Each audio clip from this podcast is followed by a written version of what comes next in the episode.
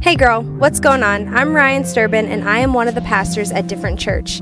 I'm super thankful that you're joining me today and just wanted to let you know that every month we release our women's Bible study online and we pray that it encourages you and that it challenges you. And whatever platform that you are listening to this on, will you do me a favor? Go follow us and rate us five stars. It really helps us in reaching people with the word. Now that that is all out of the way, let's hop into the message. What's going on, guys? My name is Ry'Ann, and me and some ladies here in the Nashville area, we like to get together at local coffee shops and just talk about the Bible. And today, I get to hang out with you guys from our new building. And for us, we've been praying for this building for years, and I just thought that that was great because today I actually want to talk to you guys about prayer. Um, I don't know about you, but I love all the different stories in the Bible, and there are so many stories about prayer, and they're all completely different. But one thing for certain is that prayer is powerful, and prayer can transform your life because it transforms your heart. And I think that prayer brings you closer to the Father, and the closer that you get to God, the more you start to understand His heart. Prayer is not necessarily something that is for you to just get what you want. Prayer is a moment. It's a moment between you and the Father. It's a moment between you and the one that created you. A moment for you to pour out your heart and um, to ask to understand His. And the Bible talks so much on prayer, and that's because it's the best way to get close to Him. We'll see it. To, we'll see the Bible says to pray in the Spirit, and for the longest time, I always meant that this meant praying in the tongues. And I believe in all of the spiritual gifts, uh, but for me, that was not something that I could do. And so I didn't understand that, and I thought that I just wasn't capable of praying in the Spirit. But that is not what it means. It means to pray in the awareness of God's presence. Praying in the Spirit is praying from the heart, sincerely, um, confessing and admiring, and just showing gratitude. It's pouring your heart out to Him. And I feel like we need to stop shying away from that form of prayer. God knows our hearts and He knows our deepest desires. Um, but I think that when we pray in the Spirit, we learn for ourselves what our deepest desires are. For instance, I don't know about you, but have you ever prayed um, because you're feeling anxious?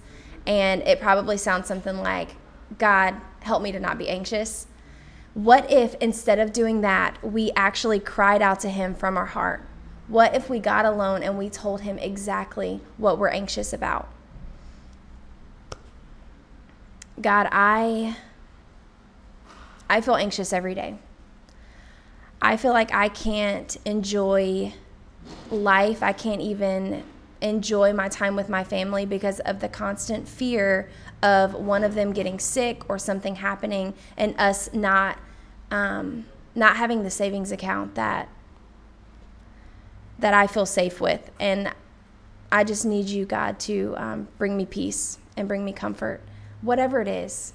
Whatever it is that you might be struggling with, whatever it is that makes you anxious, tell him what it is. Actually, tell him what's bothering you. And if you don't know what that is, if you'll sit down long enough and you'll start praying, you're going to figure it out. We have to dive deeper, guys. The surface level prayers, they're not enough. And please, please, please hear me when I say this. I think that those daily prayers are so very important. God wants to know every little detail about you, your feelings, your day. They're so important. Just like Tyler and I, we've been married for 10 years in May, and um, that's crazy just to say out loud, but we've been married for almost 10 years. We work together, so we literally spend 24 7 basically side by side.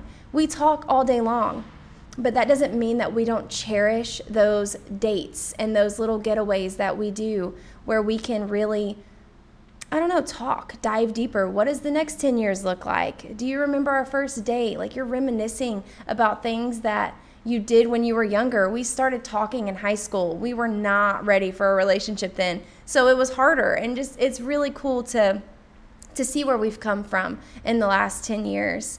And I feel like that's the same thing with God. Don't stop talking to Him every day. Don't stop with the little simple prayers. But I think it's important that we do both. We've got to have that intentional time with God where we really dive deep and we grow in our relationship with Him. Um, and for me, I know I share this with you guys all the time, but there was something that I struggled with years ago. It was a major conviction of mine, and I just could not seem to, to get rid of it. Um, and so I know what it's like to walk around feeling guilty and undeserving and like dirty or filthy or unworthy. Um, but I also know what it feels like to have complete freedom in Jesus. And uh, I share this testimony with people privately all of the time, but God delivered me. God's delivered me over and over again. Um, but it's something that I couldn't do alone. I am extremely thankful for my husband. He walks with me in times where, because you're always growing, right? And he was there and he was walking with me in those areas that I needed to see growth and I needed, I needed extra prayer. Uh, the Bible says to confess your sins to one another and pray for each other so that you may be healed. It says the prayer of a righteous person is powerful and effective. I have seen and experienced the power of prayer on many occasions. I have had a woman touch my lower back and my back be healed right then, immediately. I have been, um, I have struggled and I have seen literally I had my husband pray for me and I was I got super vulnerable with God. I don't struggle anymore. Like it it legitimately just went away. There was complete freedom. So I know that he can do it. I've seen him do it. And he's done it time and time again. And I want that for you. I want you to experience that. And um, I may not have gotten everything that I've ever asked for in life, but I truly believe that God knows what's best for me. And I'm learning to put my faith in Him and put my faith in the plans that He has for me because I know that He wants what's best for me. And I believe that prayer and faith go hand in hand. We see stories in the New Testament constantly where Jesus says that your faith has made you well or your faith has healed you. And in one instance, he says, Daughter, your faith has made you well. Go in peace and be healed of your disease. So if you're struggling, Pray for your faith. Take a moment to remember something that God has already done for you, and then pray for God to help your unbelief. Jesus was constantly healing people because of their faith and because of the faith of those around them. We need people, people that will love us, people that will encourage us, and people that will pray for us. Um, and when my faith is weak, I know that I have my husband who will pray with me. I know that I have friends that will pray for me. And I don't know about you, but when I receive a text message from a friend and they tell me that they've been praying for me that day, that just resonates. Like I it legitimately will make me cry because those are the friendships that I cherish. Those are people that really care about me and want to see me like overcome and succeed in my life. Um, especially, there's one lady who will call me um, and she will pray for not just a simple prayer, she will pray for a long time and very detailed prayers over my life. And um, we need people like that, and you need to find people like that. We see it in James 5 uh, 13 through 16. It says, Is anyone among you in trouble? Let them pray. Is anyone happy? Let them sing song of praise. Is anyone among you sick? Let them call the elders of the church to pray over them and anoint them with oil in the name of the Lord. And the prayer offered in faith will make the sick person well, and the Lord will raise them up. If they have sinned, they will be forgiven. Therefore, confess your sins to each other and pray for each other so that you may be healed. The prayer of a righteous person is powerful and effective. You're feeling troubled? Pray. You're feeling happy? Praise. You're sick? Get with people. Surround yourself with people who are going to pray for you. This is going to sound really, really cheesy, but what did your parents used to say to you all the time when you were growing up? You are who you hang out with, right?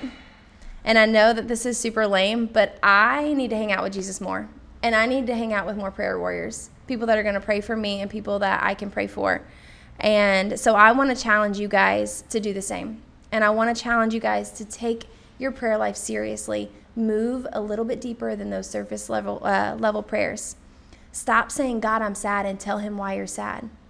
Stop saying God I'm mad, tell him why you're mad.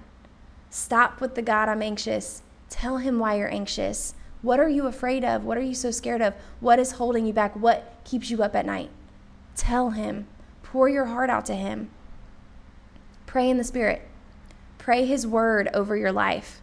Pray the desires of your heart. Ask God to transform you, forgive you, lead you, guide you, heal you, help with your unbelief. And ask God to put people in your life that are going to pray with you and pray for you and to remove the ones that won't. Thank Him for what He's done. And remind yourself the times that He has shown up before and that He can and He will do it again. And so I want to pray over each and every one of us right now um, before I let you guys go. God, thank you.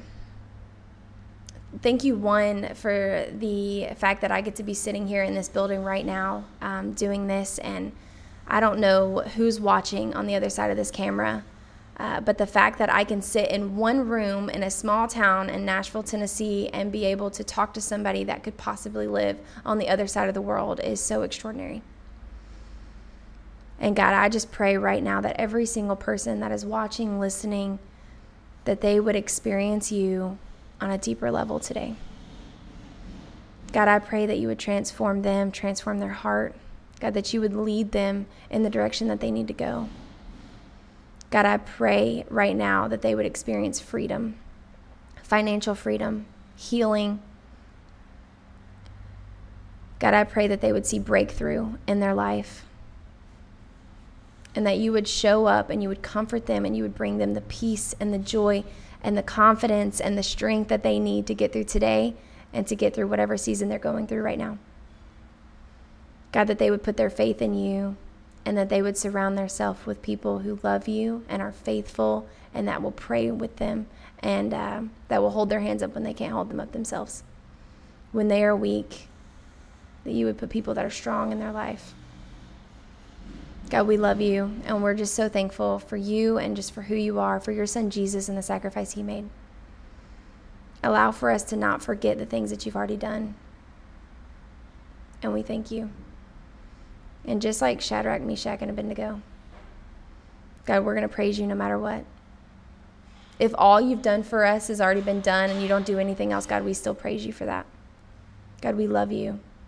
We give our life to you. And it's in your name we pray. Amen. Guys, I love you. I love you so much. And I really, really hope that this challenges you to take your prayer life um, to a whole new level. Um, I hope you have a great day, and I will see you next time.